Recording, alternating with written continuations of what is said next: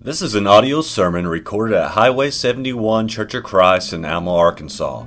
We are Christians seeking to worship God in spirit and in truth. We would love for you to worship with us at 10:30 on Sunday mornings at 1808 Highway 71 North in Alma, Arkansas.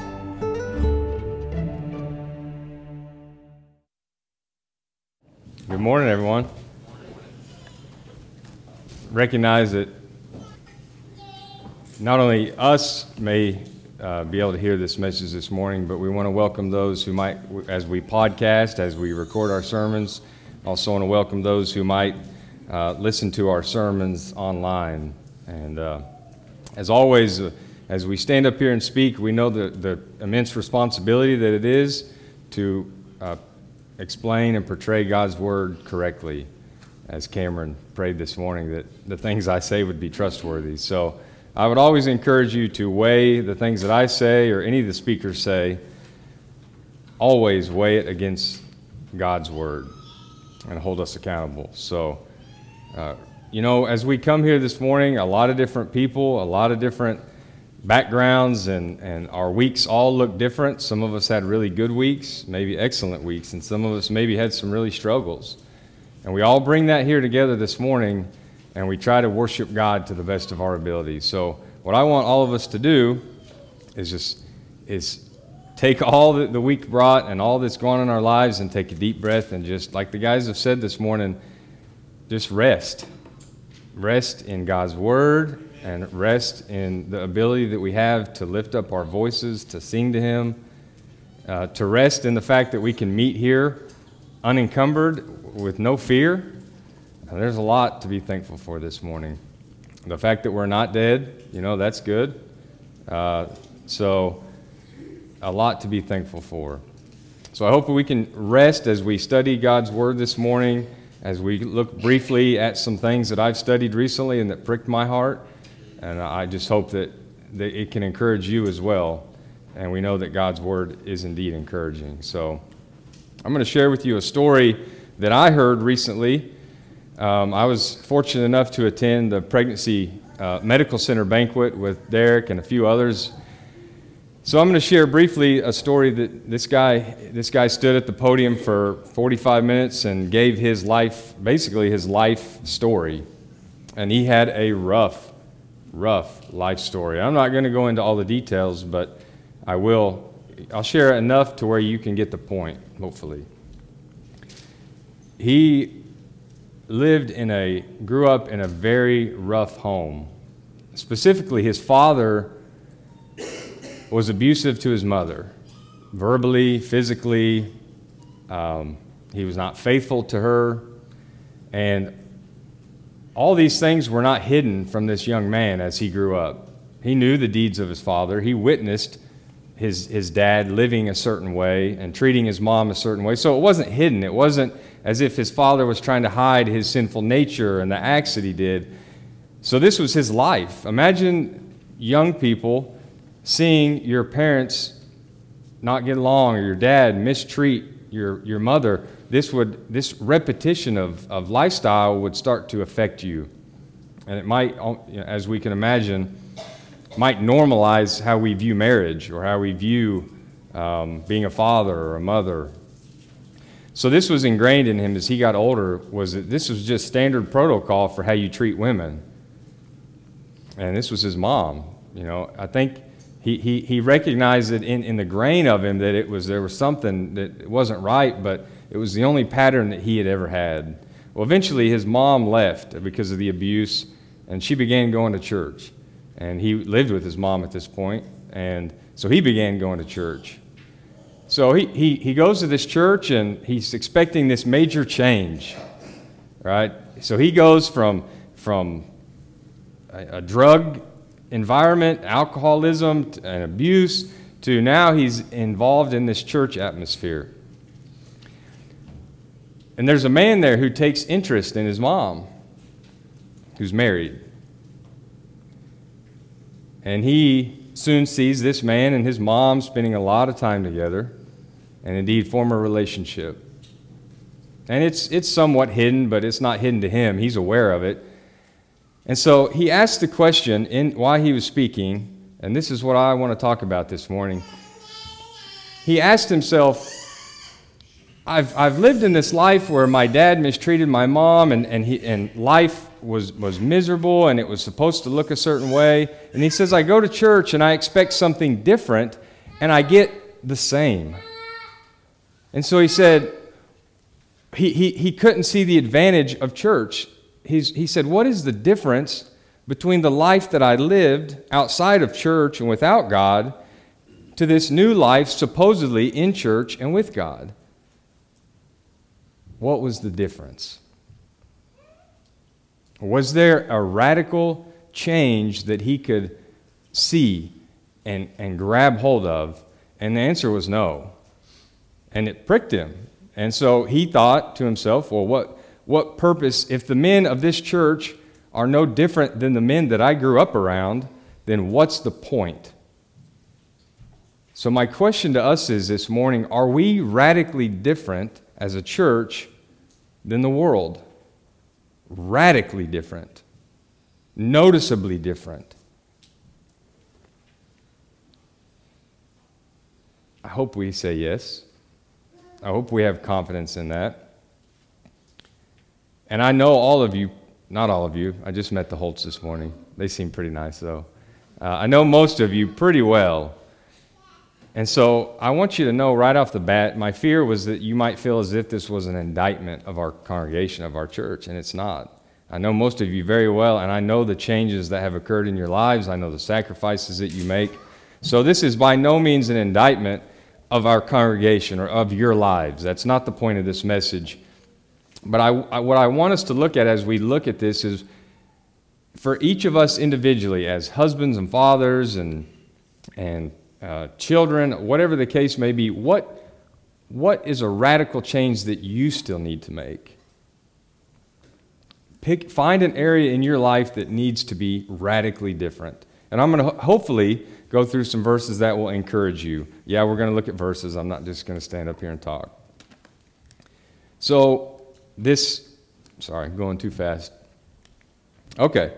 So, this word radical induces some feeling when you see it, probably, right? Our society, when we look at radical, we think of radical extremists, we think of terror groups, we think of people that march on uh, capitals and people that do this and that. Those are radical people. But are we afraid to be radically different for the cause of Christ? Noticeably, wildly different than the world for the glory of God. Another word that might induce some, some you know, squirming, some anguish is this the word extremist. Would you like to be considered, would it bother you or offend you to be called an extremist? I would like to think that when people meet my family or when they meet our church family, that they see that, that we are extremely different. That when they step into the doors and they step in among us, that whether they like it or not, they may not like everything about us, but they see that we are different. And different not for the sake of being different, but sacred or different for the cause of Christ, for the glory of God. Noticeably different. So, this idea of being radical or extreme has, has gotten tossed about in, in ways that has just kind of smeared it and turned it into a terrible thing. But I'm telling you this morning that we need to be radical in our change for Jesus. We need to be extreme in our devotion and our dedication to Him to the point of embarrassment if need be. This next slide here is a picture of Dietrich Bonhoeffer, who lived in Germany and uh, was a, a devout German and was a devout Christian in a time where it was not acceptable so I, I, just want to share a few quotes with him, but I also want to dig in a little bit about Dietrich. Dietrich, he was a very unique guy. Very unique. And I admire this guy a lot. Dietrich was one of the first, and initially only, that stood up against Hitler and his regime. He took to the radio in the, in the the best way he could in broadcasting a voice of opposition to Hitler, he took to the radio and put his life on the line right off the bat because he saw the writing on the wall of what would happen, what was starting to take place with the Jews. Dietrich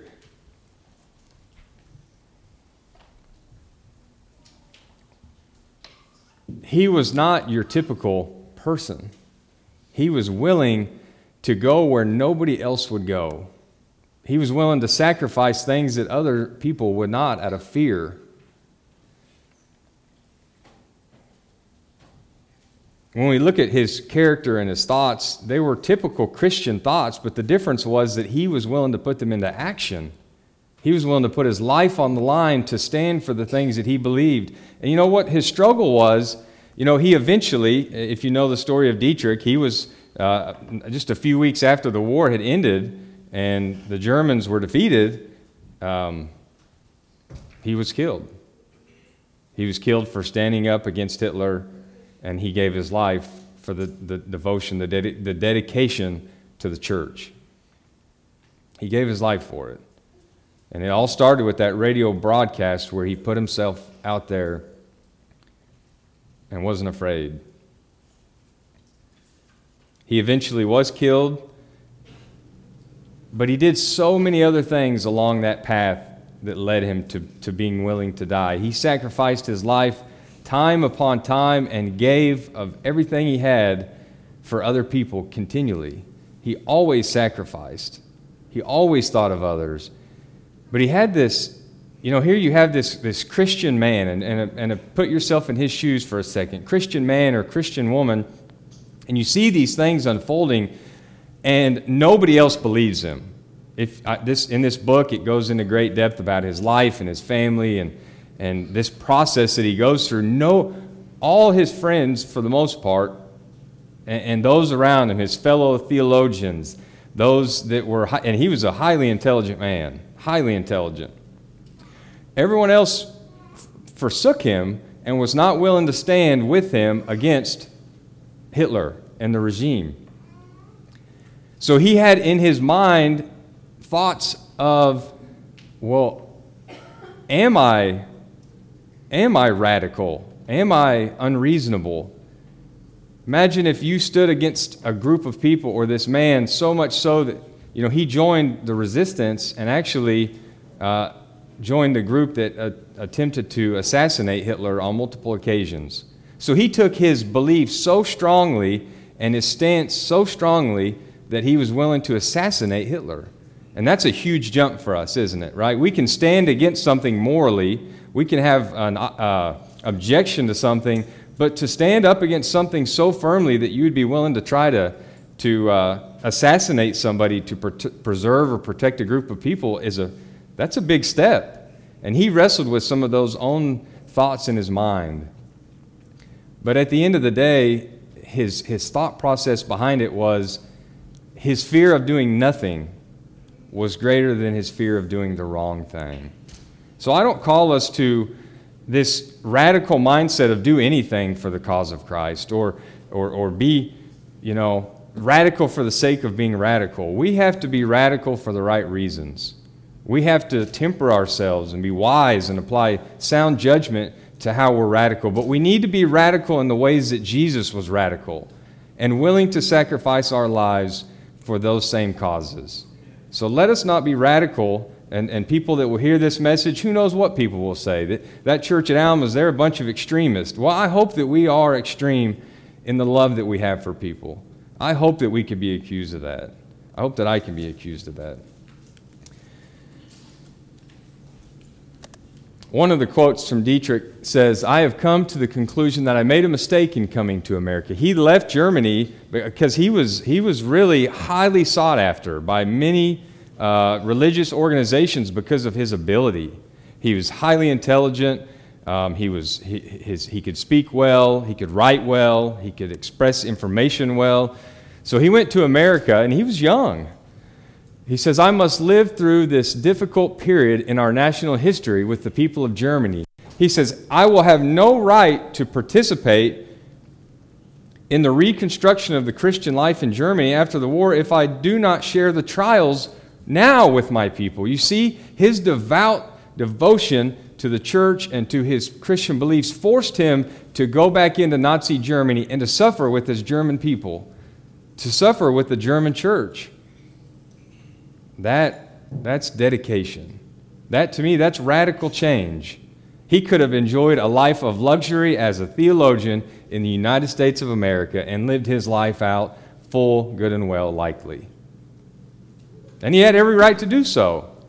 You know, he was a great asset to the church, so, you know, you ought to stay here, right, Dietrich, and, and live safely and securely and teach us. He, he, this book goes into great detail on the wrestling that he had within. He could not leave the German people at this time, and he was willing to suffer and sacrifice his own life for this cause. That is radical. Are we that radical? where we're willing to suffer and die and put ourselves out there for the cause of Christ, whatever the need be. We live in such a time of peace in the United States that we are lulled to sleep. But what if we were given this opportunity? Would we truly be radical enough to say, God, I stand with the church? That is radical change. Another quote from him it says, Jesus Christ lived in the midst of enemies at the end of all his, uh, at the end, all his disciples deserted, deserted him. On the cross, he was utterly alone, surrounded by evildoers and mockers. For this cause he had come, to bring peace to the enemies of God. So the Christian, too, belongs not in the seclusion of a cloistered life, but in the thick of foes. He inspires me. Dietrich inspires me a great deal. We are not to hide in fear of being seen as radical. We don't need to hide our radical ideas about Jesus. We don't need to run from that and be afraid of it or what others think of us because of it. We need to go out there and live it and embrace it. We need to go out there and live it and show them what the love of Christ looks like and not be ashamed. So, we're going to look at a few verses here. We're going to go through them pretty quickly. These are no new information to you, but I want to look at them from this perspective. I'll ask the question Must Christ followers be radically different? Are we called to be radically different? Do we owe that to God, and should we be expected to do that? 2 Corinthians 6 14 through 17 says, Do not be unequally yoked together with unbelievers. For what fellowship has righteousness with lawlessness, and what communion has light with darkness? And what accord has Christ with Belial? Or what part has a believer with an unbeliever? And what agreement has the temple of God with idols? For you are, sorry, for you are the temple of the living God, as God has said, I will dwell in them and walk among them. I will be their God, and they shall be my people. Therefore, come out, he says, from among them and be separate, says the Lord. Do not touch what is unclean, and I will receive you being different and radical and extreme and set apart from the world is not an option for us. It's not an option. Do not be unequally yoked together with unbelievers. In verse 17, come out from among them and be separate. If we are not separate, then we're the same. We're exactly the same. And I know that we want to be separate. I know that we do. Again, this is not an indictment. I love you all very much and appreciate the way that you have sacrificed so much to follow Christ. Uh, and it inspires me a great deal. Not an indictment, just, just an encouragement to examine your life. Because uh, I find, as I look at my own life, I'm not like Dietrich and making the decisions that he made wouldn't come as easily to me. And, and for that, I'd like to change. The next verse we look at is Ephesians. And in the opening verses of the fourth chapter in Ephesians, the apostle is dealing with, uh, you know, church stuff, the inward nature of the church, and the part and the roles that Christians have to play within each other. And it's the operation and growth of the church. But as we fast forward here to verse 17, it changes and he, he takes that inward look of the church and he begins to look outward and how they compare to the world. So in, we pick up in verse 17 of Ephesians 4, he says, This I say, therefore, and testify in the Lord, that you should no longer walk as the rest of the Gentiles walk in the futility of their mind. When he says Gentiles here, he's talking about unbelievers, the world, those apart from Christ. He says, You are not to walk in the same futility, that word meaning vanity or emptiness uh, or moral depravity. We are to walk in a completely different mindset. It starts with our mind, and our actions follow. And he says, He calls them out to a completely different mindset. It says, having their understanding darkened, speaking of the world, being alienated from the life of God because of the ignorance that is in them, because of the blindness of their hearts, who being past feeling have given themselves over to lewdness, to work all uncleanliness with greediness, but you have not so learned Christ. If indeed you have heard him and have been taught by him, as the truth is in Jesus, that you put off concerning the former conduct the old man which grows corrupt according to the deceitful lusts and be renewed in the spirit of your mind, and that you can put on the new man, which was created according to God.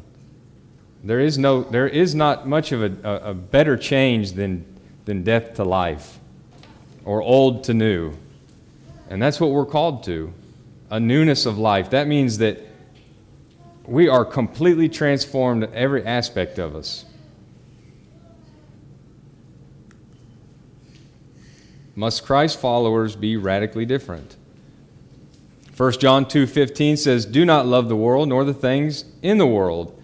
But if we love the world, then the love of the Father is not in us." If we have a sincere and strong desire for the things of this world, then we lack a severe and strong desire for the things of God. Let that be a caution for us. And the things of the world could be safety, could be security, could be comfort, it could be um, not standing firm in what we know to be true out of fear, wavering. It could be a lot of little things. James 4 and 4 says, Adulterers and adulteresses, do, not, do you not know that friendship with the world is enmity with God. Whosoever there, who, whoever therefore wants to be a friend of the world makes himself an enemy of God. So if, if, if we inadvertently or out of caution or out of fear of being labeled as a radical or extremist, if we suppress our faith, if we suppress the truth of Christ, then we're denying Him. We're standing in opposition to him. And we're sending a pretty strong message to those around us of what we believe. Jesus warned his disciples to keep this clear goal in mind about the importance to guard against competing loyalties. Remember what he said in Matthew 6? He says, No one can serve two masters, for you'll love the one and hate the other. You'll be devoted to one and you'll despise the other. God knows that about us. So we have to be all in and willing to sacrifice everything. So, what I want to look at now is this idea of being radically different can, can feel radically huge. It can feel overwhelming. Like, so I, you're telling me, Dane, I've got to stand in opposition to the government and get on the radio and, and put myself out there with my religious views and potentially risk my life?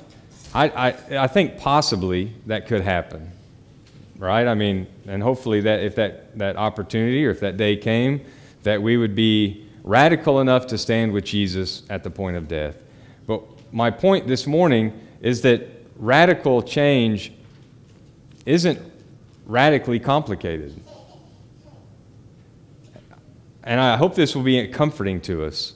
But it's also um, doesn't make it easy. It doesn't make it easy, even though it's not complicated.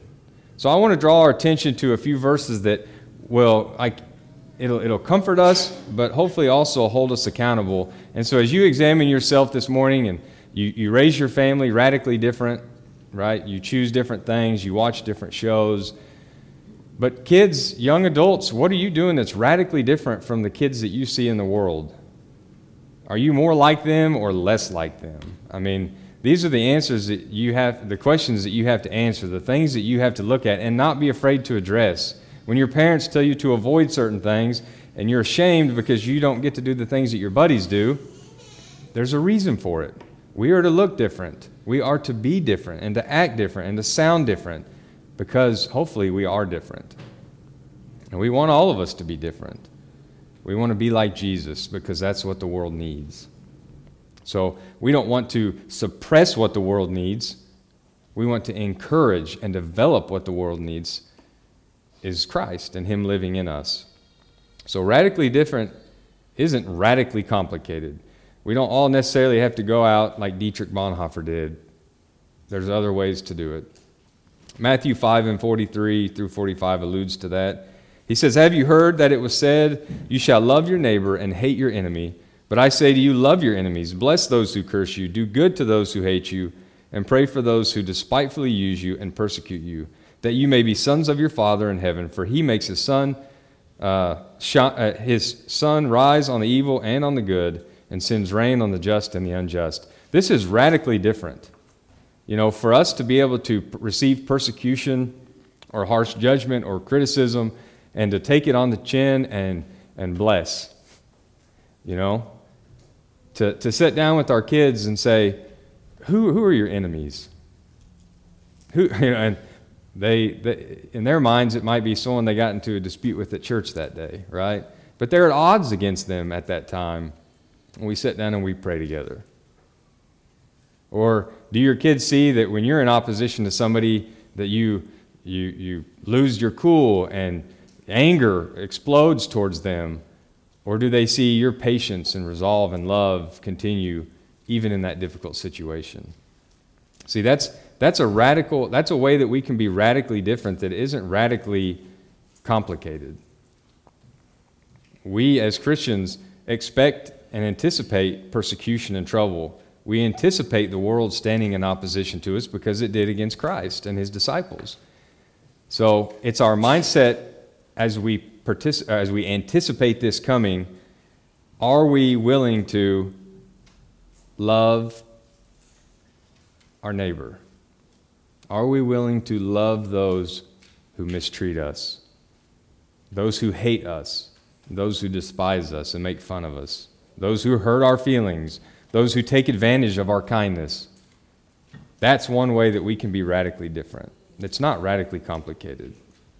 Again, not easy, but not complicated either.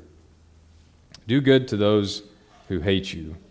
Pray for those who spitefully, that's like intentional stabbing. One of the things I hate is when people make comments that's like underhanded or like I, I call them stabs in the back. They're not, they don't come right out to your face and say it, they just stab you in the back, like little sharp, you know, like, hey, you know, got him. Over and over again until you just bleed out. I struggle with that. Well, that's what I think of when I think of this spitefully, this, this intentional little daggers to the back all the time. Do you, can you pray for those people? Do, do we mimic that? Do we do what is spoken of here in Matthew 5? Ephesians 5 24 through 25 says, Therefore, just as the church is subject to Christ, so let the wives be to their own husbands in everything. This is countercultural. This is not approved of in society. Wives, if you submit to your husbands, you are a rarity. It's a shameful thing for you to submit to a man. That's how the world looks at it. It's shameful. How dare he expect that? How dare you live your life that way? It's radical if you submit yourself to your husband, wives. That's a radical idea. I'm not done with you yet, husbands. Phil's over here like, yeah, okay. I'm just kidding. Phil wasn't like that. Dwayne was, though. Carrie's not here. I'm just kidding. Husbands, love your wives just as Christ also loved the church and gave himself for her. Man, if we love our wives when they're not easily loved or when we feel like they don't deserve love, we're radically different. If we love them because of who they are in Christ and because God gave them to us, we're going to be radically different. So this is this is a way that we can have radical change in our lives that's necessary and required for Christian spouses, but again, isn't complicated. Either we're doing these things or we're not. And our children see that we're doing these things or we're not. And we should be held accountable.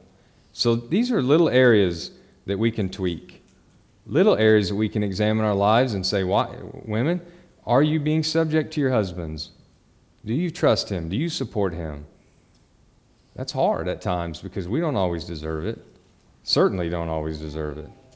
Men, do you, do you, are you committed to loving your wives no matter what? No matter what you face, no matter how difficult it can be at times? We can be radically different if we can fulfill these things. And, and it can be huge impact, not just in your family and in your home, but as a church. It can be radically different. Another way is in Philippians 2 14 through 15. It says, Do all things without complaining and disputing. This is kind of seems like out in left field, kind of seems strange. But look at what it continues to say is that you may become blameless and harmless. Children of God without fault in what? In the, in the midst of a crooked and perverse generation, among whom you can shine as lights in the world. So he says here that if you want to shine as lights in the world, then what do you have to do? I mean, he could have picked any, there's a multitude of things, but he says, do all things without complaining and disputing. So it's important, obviously, for us as Christians, if we want to be radically different from the world and to stand out as bright lights that shine in a world of darkness, then we must not complain. If we are of a complaining spirit, our heart, then we are not different than the world. We are just like it. I know we want to stand out in this way. I know we want to be different. Do all things without complaining and disputing. We ought to look different as a church because although we're a lot different than each other, when we come together, we're not disputing. We're here to honor and worship God. That, and, that, and I'm proud of that. I know that's t- true. I'm very proud of that. I'm proud to uh, be able to be here with you because um, that's a fact. I'm very proud of that. Do all things without complaining and disputing, and we should be bright lights in a dark world. Matthew 16, 24 through 26 says, Then Jesus said to his disciples, If anyone desires to come after me, let him deny himself and take up his cross and follow me. For whosoever desires to save his life shall lose it, but whoever loses his life for my sake will find it. For what profits a man if he is to gain the whole world but to lose his soul? We all know this verse very well the, the deep concept here. But again, radically being radically different isn't radic, radically complicated. We have to deny ourselves. Every day we have to wake up purposefully for Christ. Dietrich Bonhoeffer did that over and over again.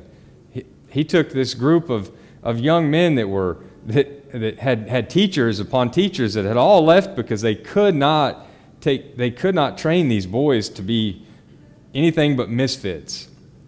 And Dietrich came in and poured his life into these young men and transformed them.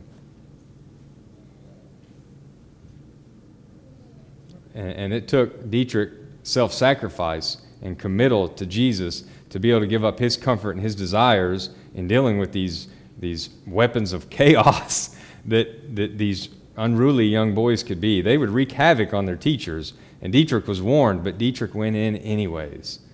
And I hope that we'll go in and deny ourselves and take up that cross, which taking up your cross looks like a whole lot of different things for us individually.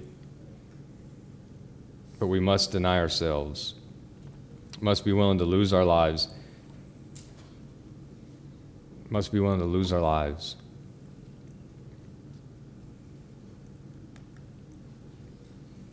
Radically different isn't radically complicated. Mark 9:35 says, And he sat down, called the twelve, and said to them, This was after they had disputed, you know, who, who gets to be the best here. I mean, we're all good, but one of us is the best, one of us is favored. Jesus' response was, If anyone desires to be first, he shall be last of all, the servant of all. If you want to be radically different in, in our culture, in today's society, be a servant. If you're not willing to serve, you're not willing to lay down your life. And you're not a follower of Christ, not to the, not to the depth that we're called to. If you want to be radically different, serve your spouse, serve your children, serve the church, serve those who don't deserve to be served. You know, if we if we hold up this you don't have a right to be served, you don't have a right, you don't deserve for me to serve you. You don't you don't deserve for me to be below you well, then we're missing the boat as Christians. We are called to pray for those who despitefully use us, to serve those who take advantage of us. And we, we are okay with that. That's a whole, you see how that's radically different than the world? I mean, the, the world tells us to avoid conflict at all costs. It tells us, you worry about you first, and then if you have any energy left over, you can take care of those around you. As Christians, we're radically different. God says, pour yourself out, and then I'll fill you back. And that's, that is radical, guys. It is radical. So, as you think about how you can be radically different, pick one area of your life that you could improve on and that you say, I want to make a radical change in this area. And being a servant can be one of the most powerful. As we look at these beautiful penguins, you don't see much. Matter of fact, as I look at that, we went to the, a zoo recently, and all the penguins are out there, and waddling and, and whatever noises they weird make, but uh, and they got their suits on and stuff looking good, but it's like how in the world do they recognize each other from one another? Like they, that guy looks just like that one. I mean, it's crazy. So as I pose this picture, I wonder when the world looks at us, do we look any different? Do, do we just blend right in? And, uh, let me ask you this to your heart are we afraid to look different? Are we clinging to some, some sense of, of normalcy or of, of a guardedness to be different? Are we afraid of that? I think sometimes we wrestle in our minds with how radically different we should be, and that's okay. We, we just want to make sure that we're being radical in the way that Jesus was radical and always making sure that that's our motivation as well. And not that we are radical to make a stand and to be a, a strong voice, because at times Jesus' radically different voice wasn't an, an overarching uh, uh, scream, it was a quiet, loving that, that made him so different. So, being radically different doesn't mean that we, we are some boisterous you know, voice that always stands in opposition to everything, it means that our character is different and the world sees it. And, that, and, and I think with that, with Jesus, it changed people's lives. And I think that our lives have the power to change lives as well if Jesus is alive and well within us. So I ask this question Do you blend in with the world? As you go out into your work or into school, um, do, do you just blend in? Is our goal to blend in? Is it just to fit in and look like everybody else? out of fear? I've asked myself this question, and in some ways, I have a lot of work to do. I ask myself what holds me back, what binds me from answering this call with complete fullness and living radically as Jesus taught. Life is short. We're not far from death. I know that's not the most pleasant thing you wanted to hear this morning, but it's reality and we want to live this life well. And we don't want to live with fear. We want to be bold for Christ.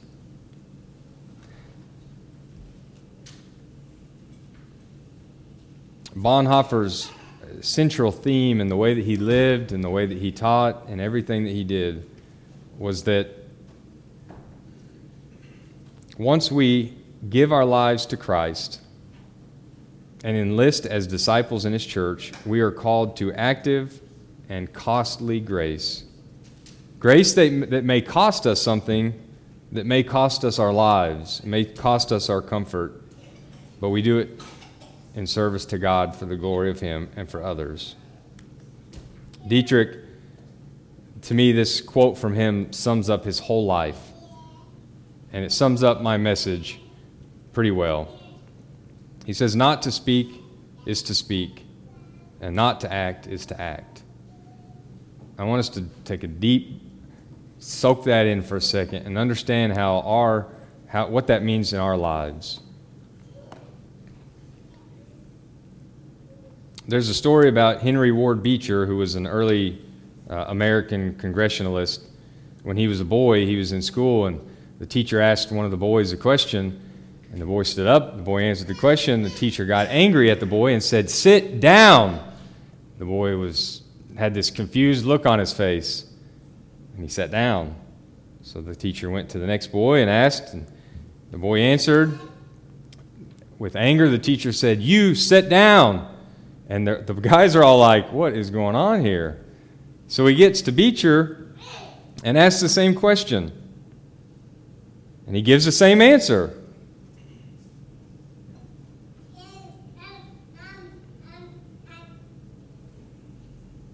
And he was told promptly to sit down. Beecher did not sit down, however. Beecher continued to stand and for a few minutes or for a few moments, this teacher stormed at Beecher as if, like, with anger, was going to let him know that he needs to sit down. But halfway down the aisle, he stopped and he smiled. And he said, You all had the right answer. Every one of you answered the right answer, but Beecher was the only one that believed it enough to stand for it. And I hope that as we live our lives, as we go out and battle daily and grind, that we too, at all costs, are willing to stand for something that we believe in so wholeheartedly, no matter what opposition comes our way. Again, this is not, this is me saying I recognize the type of people you are and appreciate it in my life greatly. Examine yourselves to see if there's an area that you can improve like I have. Not improve like I have, but examine yourself like I have. Okay? That's the goal and, and make a radical change in your life if there's an opportunity. And let's not be afraid of the opposition. Let's, let's go and serve. Let's do God's will. This is the lesson this morning. It's yours. Appreciate you and hope it's been helpful. We hope you have enjoyed this message recorded at Highway 71 Church of Christ. If you have questions concerning this message or would like to set up a study, please call 479 647 2658. May God bless you.